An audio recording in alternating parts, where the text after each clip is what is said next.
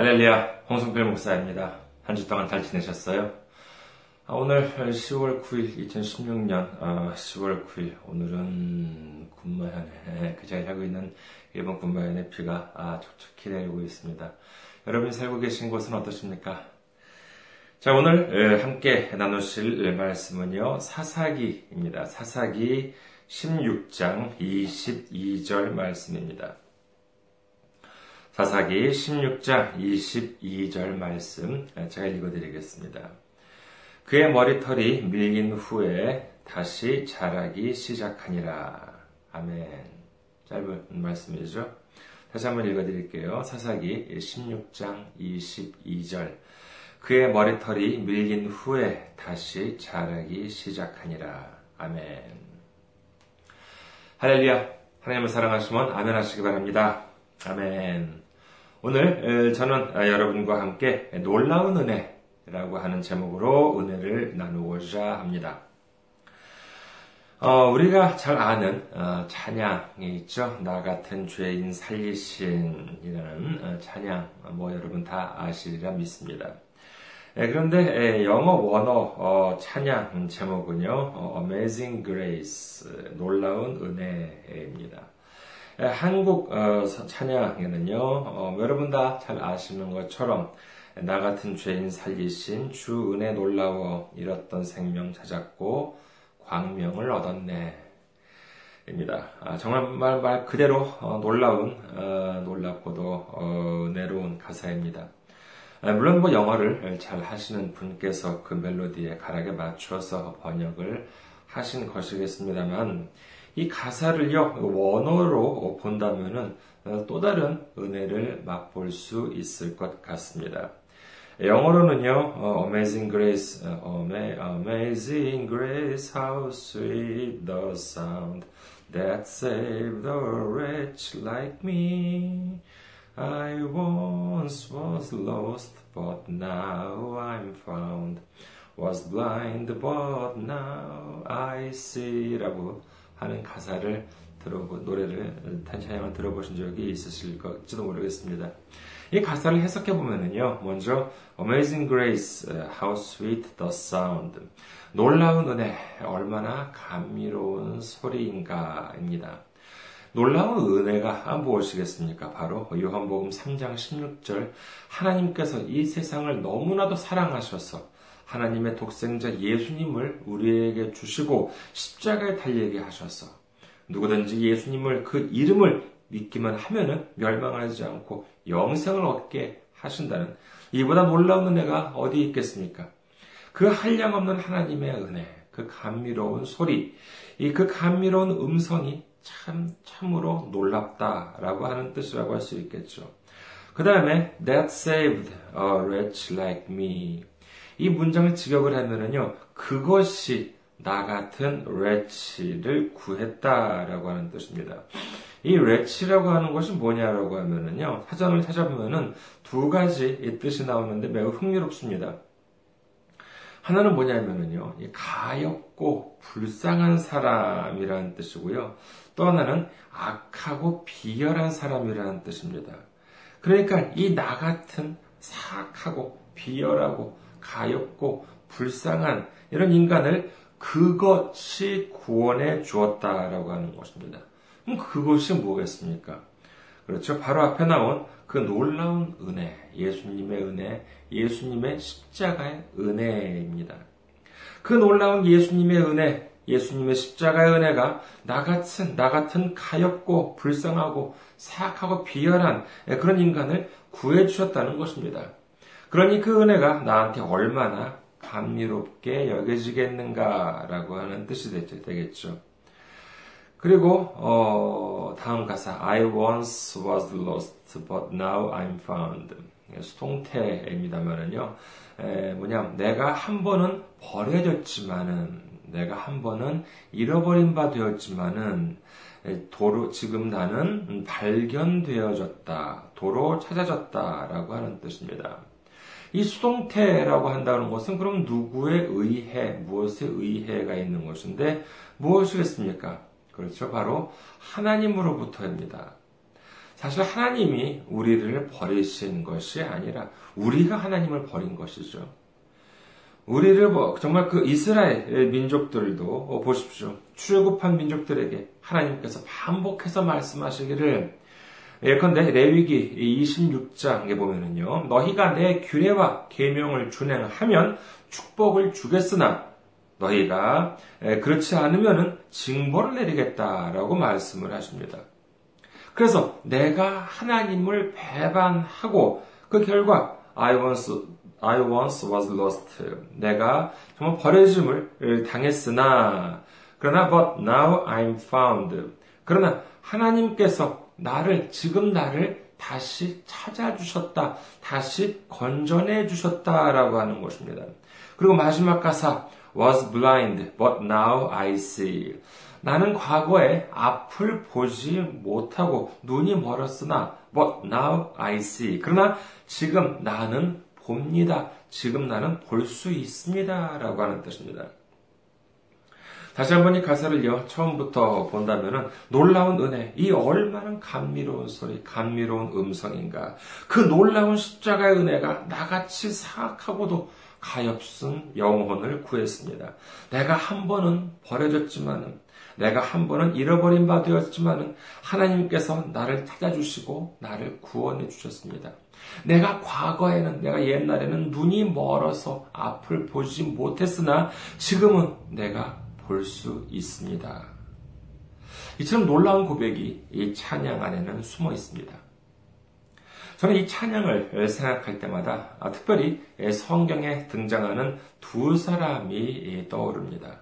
그중 한 사람은 이스라엘 민족의 사사 중 한 사람이었죠. 삼손이고요.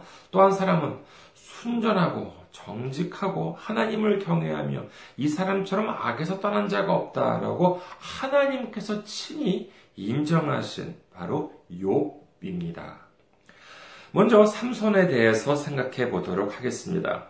애굽을 탈출해서요 40여 년을 방황하다가 마침내 가나안 땅으로 들어가서 여리고를 함락시키고 가나안에 살고 있던 그러한 모든 족속들을 쫓아내고 그래서 마침내 정말 이렇게 각 지파에 따라서 땅을 분배 받고 난 다음에 사울이 왕이 되기 전까지 그 직전까지 이스라엘 민족은 하나님께서 직접 택하신 사사가 다스렸습니다. 사사기에 보면은요, 여러 사사들이 등장합니다만, 사사를 세는 방법은요, 그 방법을 따라가지고 12명이 되기도 하고, 그 다음에 뭐 16명이 되기도 이제 합니다. 어, 사사들 중에 보면은요, 우리가 잘 아는, 뭐, 기도온, 입다, 뭐, 그리고 뭐 여자 사사도 있었죠. 드보라 아, 사사도 유명합니다. 그리고 오늘의 주인공인 삼손은요, 사사기 15장 20절에 의하면요, 20년간 이스라엘을 사사로서 다스렸다고 합니다. 삼손에 대해서는요, 뭐 영화가 되기도 하고 해서 꽤 많이 알려진 존재입니다만은 오늘은 특별히 이 삼손에 대해서 잘 몰랐던 부분, 예전에 알았지만은 어, 또 잊어버렸던 예, 그러한 부분도 있을 것이니까는요, 다시 살펴보면서 함께 은혜를 나누는 시간을 가져보고자 합니다. 먼저 어, 사사기에서는요, 삼손에 대해서 매우 자세하게 예, 기록되어 있는 것을 볼 수 있습니다만은 사사기 13장에서는요, 삼손의 출생을 기록하는데 매우 특별한 모습을 볼 수 있습니다. 사사기 13장 3절에서 5절을 보면은요. 여호와의 사자가 그 여인에게 나타나서 그에게 이르시되 보라 네가 본래 임신하지 못함으로 출산하지 못하였으나 이제 임신하여 아들을 낳으리니 그러므로 너는 삶과 포도주와 독주를 마시지 말며 어떤 부정한 곡도 먹지 말지니라 보라 네가 임신하여 아들을 낳으리니 그의 머리 위에 삭도를 대지 말라 이 아이는 태에서 나옴으로부터 하나님께 바쳐진 나시린이 됨이라. 그가 블레셋 사람의 손에서 이스라엘을 구원하기 시작하리라 하시니. 삼손이 태어나기 전에 하나님의 사자가 나타나서 여인에게 아들을 낳을 것을 알려줍니다. 네가 이제 아들을 낳을 것이니까 포도주와 독주를 마시지 말고 어떠한 부정한 것도 먹지 말라. 그리고 태어나면은 머리에 삭도를 대지 말라. 머리를 그 자르지 말라라고 하는 것이죠. 이 아이는 태어나면서부터 하나님께 버려진 나시린이다라고 하는 것입니다. 이 나시린이라고 하는 말은 헌신 또는 봉사를 뜻하는 나자르에서 이제 파생된 말이라고 할 수 있습니다만은 보통 나시린이라고 하면은요 정말 독주 포도주도 마시지 않고 그다음 머리도 어, 자르지 않고 일정 기간을 정해서 그 기간 동안을 하나님께 거룩하게 바쳐주는 삶을 사는 것을 말합니다만은 뭐 그렇지 않은 경우도 있습니다. 예를 들어서 사무엘 같은 경우에도 보면은요 평생 동안 나시린으로서의 삶을 살았습니다. 평생 동안 그랬던 것이죠. 이것은 사무엘의 어머니 한나의 소원이 서원이었습니다. 3월상 1장 11절에 보면은요, 서원하에 이르되 망군의 여호와에 만일 주의 여종의 고통을 돌보시고 나를 기억하사 주의 여종을 잊지 아니하시고 주의 여종에게 아들을 주시면 내가 그의 평생에 그를 여호와께 드리고 삭도를 그의 머리에 대지 아니하겠나이다. 이것은 한나죠. 그러니까 사무엘의 어머니 한나의 서원이었습니다. 그 결과 사무엘이 태어나고 어머니 한나는 자신의 서원대로 아들을 하나님께 바쳐서 대제사장 엘리에게로 데려가죠.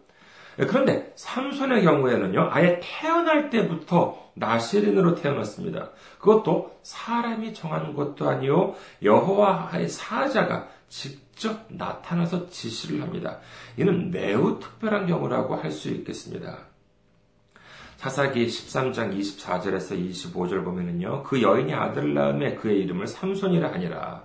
그 아이가 자라매 여호와께서 그에게 복을 주시더니 소라와 에스다올 사이 이 마하네단에서 여호와의 영이 그를 움직이기 시작하였더라. 이제 삼손이 태어났습니다. 하나님이 그에게 복을 주시고 하나님의 영이 그를 직접 움직이기 시작했다고 성경은 기록합니다. 삼손이라고 하면은요, 많은 사람들이 기억하기를 이른바 힘이 강했다는 인상이 있을 것입니다. 그래서 이 삼손을 그려놓은 그림이나 영화를 보면은요, 대단히 근육질 그런 모습을 하고 있습니다만은, 성경에 보아도요, 사사기 16장 4절 보면은요, 맨손으로 사자를 물리치는데, 이건 뭐 사자가 아니라 염소 새끼를 찢는 것 같았다고 합니다. 힘이 얼마나 대단했습니까? 그뿐만이 아니죠. 4장 19절에 보면은요, 사사기 4장 19절에는요, 사람 30명을 쳐주겠다고 하고요. 그 다음에 15장 14절에 보면은요, 새 밧줄로 삼손을 결박했지만은 그 아주 밧줄이 무슨 불에 타는 것처럼 아주 풀려버리고 말았고, 그 다음에 그것만이 아니라 나귀의 턱뼈 하나 가지고 블레셋 사람들을 천명이나 죽였다고 되어 있습니다. 요즘 같은 시대에도 한 사람이 전쟁터에서 총 한 자루를 갖고 적군 글쎄 천 명을 물리쳤다라고 하면은 뭐 전설과도 같은 일이 되겠죠. 뭐 영웅이 될지도 모르겠습니다.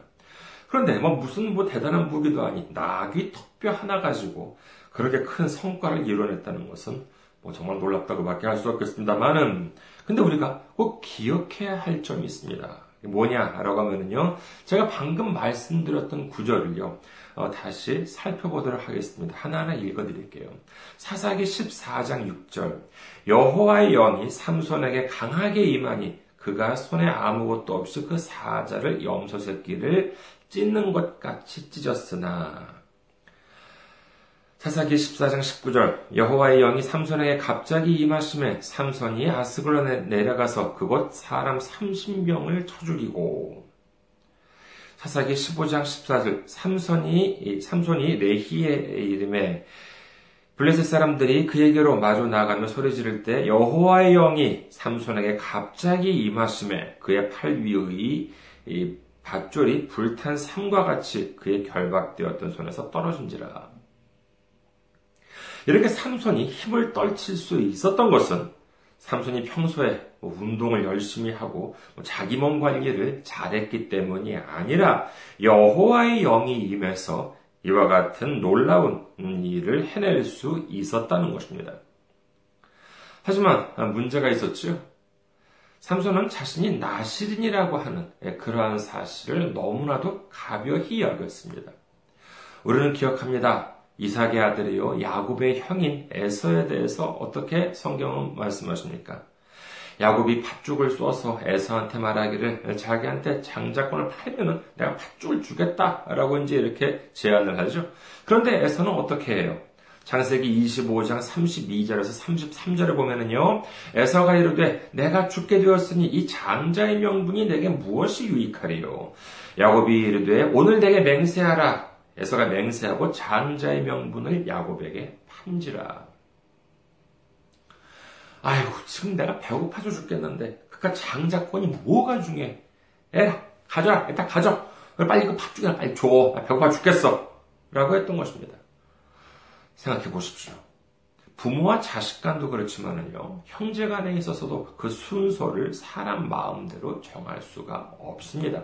그것은 하나님께서 정해주신 순서이고, 하물며 장자라고 하는 지위는 그 집안을 대표하는 권위 있는 지위이고요.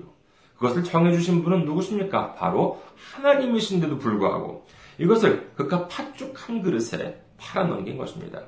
그 이유를 성경은 분명히 기록합니다. 장세기 25장 34절에 보면은요, 야곱이 떡과 팥죽을 에서에게 주매 에서가 먹으며 마시고 일어나 갔으니 에서가 장자의 명분을 가볍게 여김이었더라. 에서가 팥죽 한 그릇에 장자권을 야곱에게 판 이유는 에서가 그 장자의 명분을 너무나도 가볍게 여겼기 때문이라고 하는 것입니다. 이 삼손의 경우도 그랬습니다. 나신이라고 하면은요, 하나님의 율법을, 하나님의 말씀을 남들보다도 더욱 신실하게 지켜야 하는 입장에 있었음에도 불구하고, 그리고 그냥 나실인이었습니까? 이스라엘 민족의 사사였습니다. 지도자였습니다. 그렇다면 더더욱 남들의 모범이 되는 모습을 보였어야 했는데, 삼손은 그렇지 못했습니다.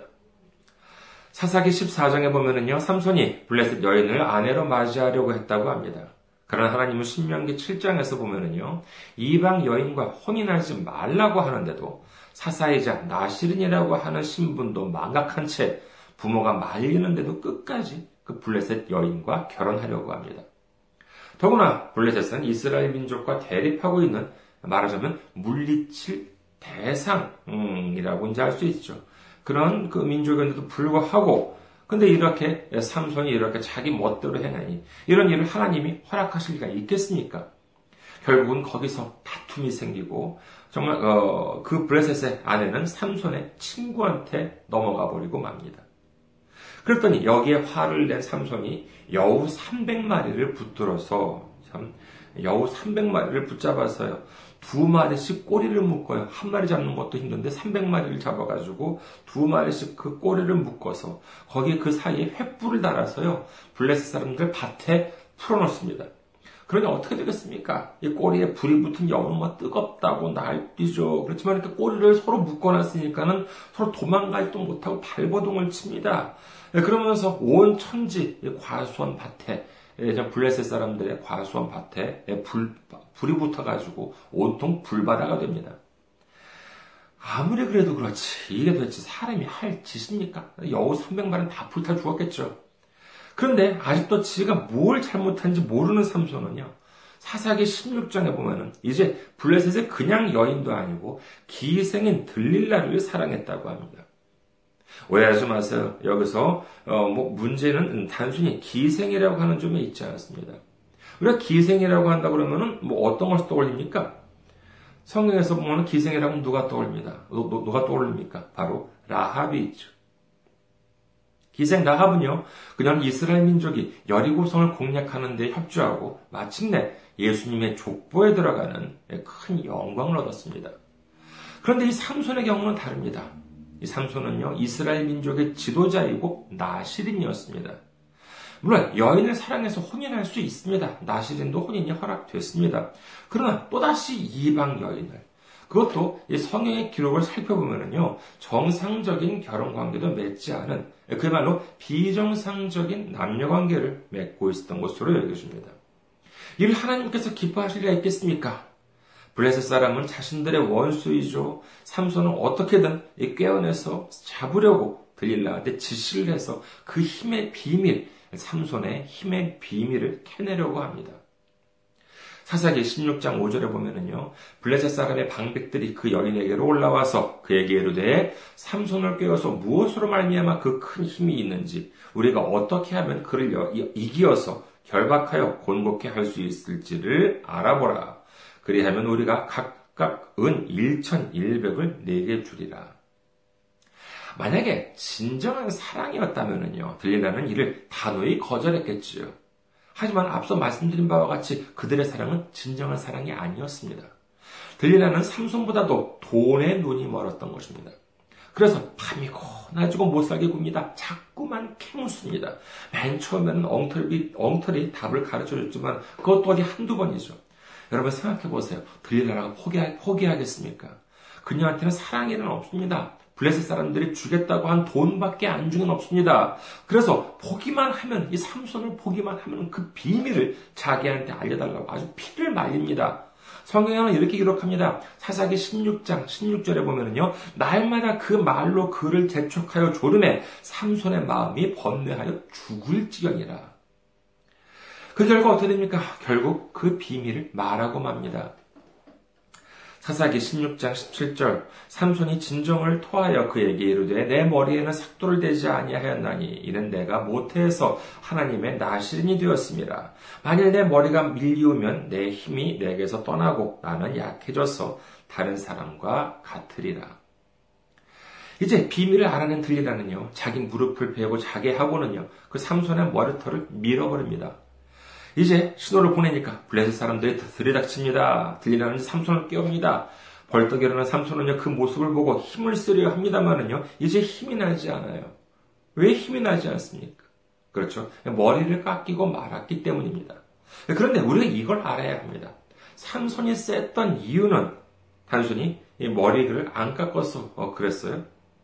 그러면 하나님을 믿는 우리도 머리를 기르면 모두 그러면 삼손처럼 될 수 있습니까? 그렇지는 않습니다. 삼손이 머리를 안 깎았다는 것은 뭐냐라고 하면요. 나시린으로서 하나님을 믿는 자로서 하나님의 말씀을 지키고 믿음을 지켰다는 것을 의미합니다. 그 마지막 보루라고 할 수 있는 것이죠. 그런데 방탕한 생활에 믿음도 약해지고 마침내는 자신이 누구인지 무엇을 해야 하는지도 망각한 채 타락하고 말았습니다.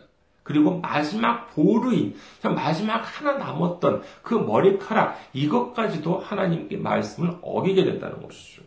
그 증거가 사사기 16장 20절입니다. 먼저 중반부까지 먼저 읽어드릴게요. 사사기 16장 20절 중반부까지 들리다가 가로되 삼손이여 블레셋 사람이 당신에게 미쳤느니라 하니 삼손이 잠을 깨며 이르기를 내가 전과 같이 나가서 몸을 떨치리라 하여도 만약에 머리털의 힘이 정말 머리털이 정말로 힘의 근원인데 머리를 깎았기 때문에 힘이 없어졌다면 이 구절 마지막에 성경이 어떻게 이렇게 되어 있어야 돼요? 내가 전과 같이 나가서 몸을 떨치려 하여도 머리카락이 이미 깎인 줄을 깨닫지 못하였더라. 이렇게 되어 있어야 되잖아요. 근데 성경에는 이렇게 기록되어 있지 않습니다. 20절 어떻게 되어 있냐 라고 하면은요. 들리라가 가로되 삼손이요 블레셋 사람이 당신에게 미쳤느니라 하니 삼손이 잠을 깨며 이르기를 내가 전과 같이 나가서 몸을 떨치리라 하여도 여호와께서 이미 자기를 떠나신 줄을 깨닫지 못하였더라. 이렇게 적혀 있습니다. 결국 하나님이 삼손을 떠나셨기 때문에 힘을 쓸 수가 없게 된 것입니다만은 그러나 그 이유는요 하나님이 변덕을 부렸어요 하나님이 변심해서요 아니요 삼손이 하나님을 저버렸기 때문에 하나님의 말씀을 지키지도 않았고 하나님을 섬기지도 않았기 때문에 마지막 보루까지도 저버렸기 때문에 하나님이 떠나버리셨던 것입니다. 하나님이 그의 곁을 떠나신 후의 삶은 어땠습니까? 다음 구절 사사기 16장 21절. 블레셋 사람이 그를 잡아 그 눈을 빼고 끌고 가서 끌고 가사에 내려가 노줄로 매고 그로 옥중에서 맷돌을 돌리게 했더라. 하나님이 버리신 삶, 하나님이 포기하신 삶은요, 너무나도 비참했습니다. 기억하십니까? 태어나기도 전에 천사가 와서 그의 탄생을 예고했습니다. 이런 일은 세례 요한이나 예수님의 탄생 때나 있는 일이었습니다. 아브라함이나 모세라 한다 하더라도 태어날 때 이러한 일은 없었습니다. 얼마나 영광된 삶이 예비되고 얼마나 축복된 인생이 약속되었습니까? 그런데 지금 신세가 어떻습니까? 그 찬란했던 과거는 완전히 사라지고 삼손은 두 눈이 뽑힌 채로 감옥에 갇혀서 노역을 하고 있었던 것입니다. 성경 기록합니다. 민수기 14장 43절에 보면은요. 너희가 여호와를 배반하였으니 여호와께서 너희와 함께 하지 아니하시리라라고 하는 말씀이 있습니다. 하나님이 삼손을 배반하신 것이 아닙니다. 삼손이 하나님을 배반한 것입니다. 우리도 마찬가지입니다. 하나님이 우리를 먼저 버리지 않습니다. 우리가 하나님을 버리는 것입니다. 그래서 우리가 고생하고 비참한 지경에 이르고 마는 것입니다. 하지만 이렇게 끝나지는 않습니다. 오늘 말씀인 사사기 16장 22절을 봅니다. 사사기 16장 22절 그의 머리털이 밀린 후에 다시 자라기 시작하니라. 이는 단순히 머리털이 자라기 시작했다는 것만이 아니라 그 안에 있는 믿음이 다시금 회복되기 시작했다는 것을 의미합니다. 그리고 블레셋인들이 그들의 우상을 모셔놓은 신전에서 큰 잔치를 벌이고 있는데 얼마나 많은 사람들이 모였는지 자리가 없어서 이 지붕에도 사람들이 올라가 있는데 그 지붕에 있던 사람들만 하더라도 3천 명이 그 지붕에 올라가 있었다고 합니다. 그런데 이 자리에서 블레셋인들이 블레셋인들 자신들에게 원수였던 삼손을 불러와 가지고 제주를 부리게 합니다. 모욕을 주려고 했습니다. 이때 삼손의 모습을 성경은 기록합니다. 사사기 16장 28절에서 30절. 삼손이 여호와께 부르짖어 이르되 주 여호와여 구하옵나니 나를 생각하옵소서. 하나님이여 구하옵나니 이번만 나를 강하게 하사 나의 두 눈을 뺀 블레셋 사람들에게 원수를 단번에 갚게 하소서. 하고 삼손이 집을 버틴 두 기둥 가운데 하나는 왼손으로 하나는 오른손으로 껴 의지하고 삼손이 이르되 블레셋 사람들과 함께 죽기를 원하노라 하고 힘을 다하여 몸을 굽힘에 그 집이 곧 무너져 그 안에 있는 모든 반백들과 온 백성에게 덮이니 삼손이 죽을 때에 죽인 자가 살았을 때에 죽인 자보다 더욱 많았더라. 참으로 아이러니합니다. 두 눈이 있고 축복 속에 있을 때에는 하나님이 안 보이더니 두 눈이 뽑히고 고통 속에 있을 때 비로소 하나님을 보고 하나님을 찾습니다.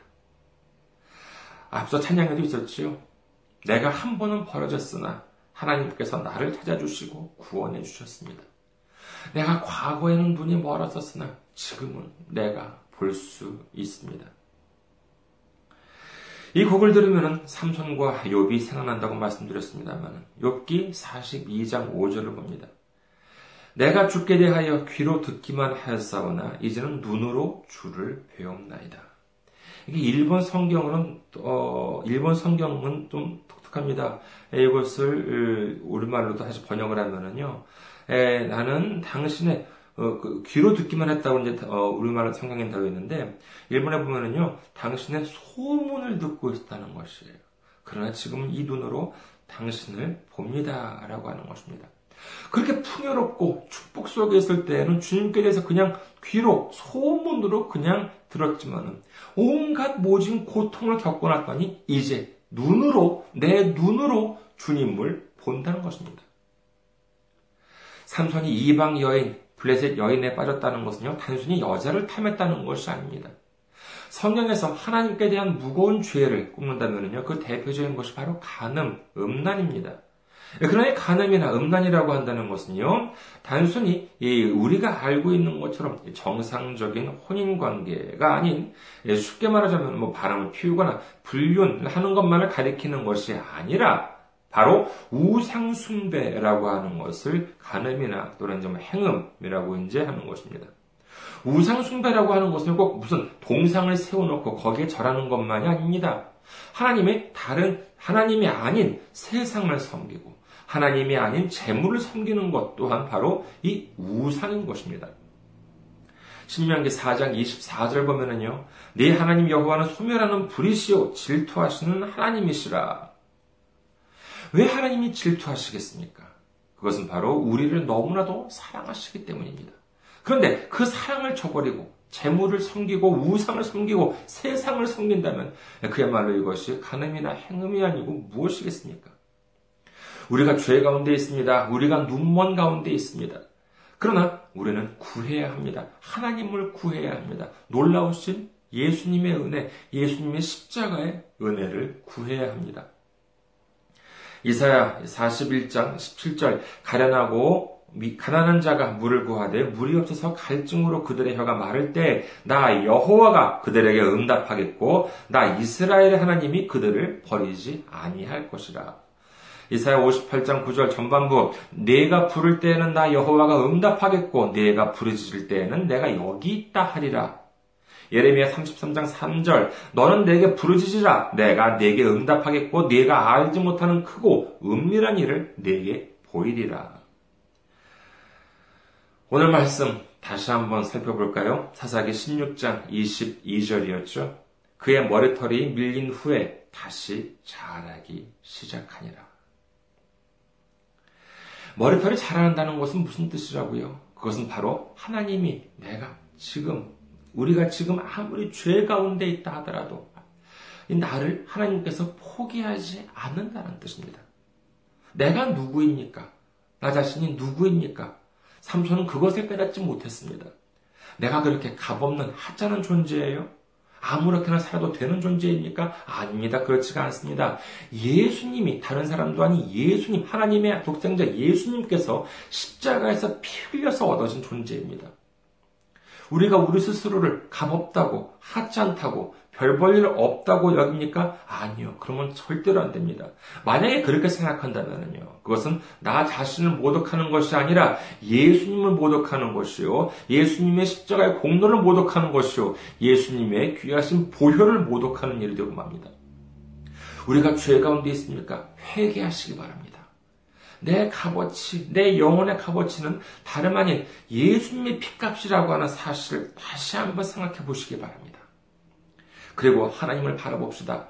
그리고 그 놀라운 은혜, 예수님의 십자가의 은혜를 의지하고요. 우리를 끝까지 포기하지 않는 주님을 두 눈으로 바라보는 주님을 바라보고 찬양하는 삶을 살아가는 우리 모두가 되시기를 주님의 이름으로 축원합니다. 감사합니다. 한 주 동안 승리하시기 바라겠습니다. 다음 주에 뵙겠습니다.